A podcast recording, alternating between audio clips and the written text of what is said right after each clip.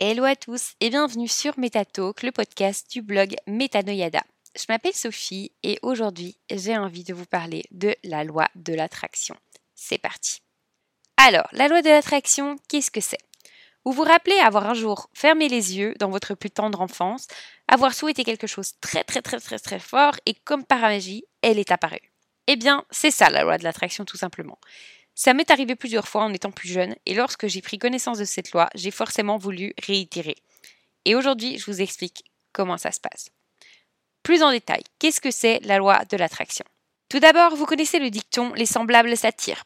Appliquez-le à vos pensées et vous obtiendrez la loi de l'attraction. Vous savez, lorsque vous vous réveillez et que vous renversez votre café, vous vous dites que c'est une mauvaise journée qui démarre. Et qu'est-ce qu'il se passe après? Bah oui, vous passez une journée de merde. A l'inverse, lorsque quelque chose de bien vous arrive, vous devenez comme un aimant et n'attirez que du positif. L'explication est toute simple. Vous attirez vers vous ce qui est en résonance avec votre intérieur. Alors, comment faire agir cette loi de l'attraction? Quand on est petit, on ferme les yeux très fort et on espère à 1000%. Sauf que quand on est petit, on n'a pas de frontières, on n'a pas de limites, tout peut arriver, n'est-ce pas? Seulement voilà, en grandissant, on perd énormément de cette merveilleuse magie. Alors, comment faire pour débarrasser ces frontières? Première chose, sachez ce que vous voulez. Ça peut paraître simple et pourtant ça cale déjà souvent à cet endroit-là.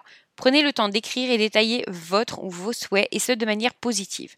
On évite les je ne veux pas, plutôt que d'écrire je ne veux plus fumer, pensez plutôt à je veux arrêter la cigarette. Écrivez vos envies également au présent. Par exemple, je suis tellement heureuse d'avoir arrêté de fumer. Faites comme si vous aviez déjà fait le travail de manière à moduler votre cerveau pour qu'il agisse dans cette voie. Étape numéro 2, croire que l'on a déjà obtenu ce que l'on souhaite. Quand vous êtes enfant et que vous souhaitez quelque chose, vous ne vous souciez pas du comment. Les enfants n'en ont rien à faire avec ça. Ils veulent, c'est tout. Eh bien, c'est pareil.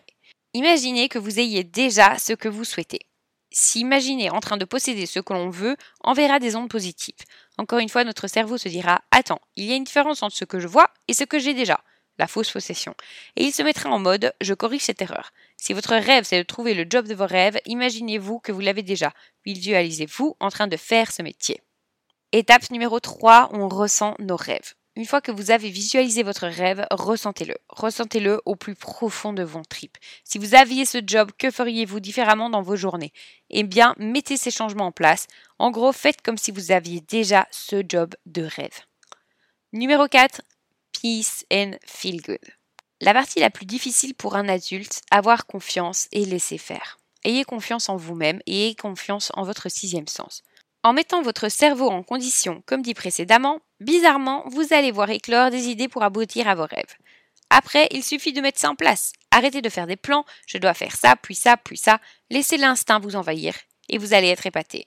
La seule chose que vous avez à faire finalement, c'est de visualiser et de vous projeter.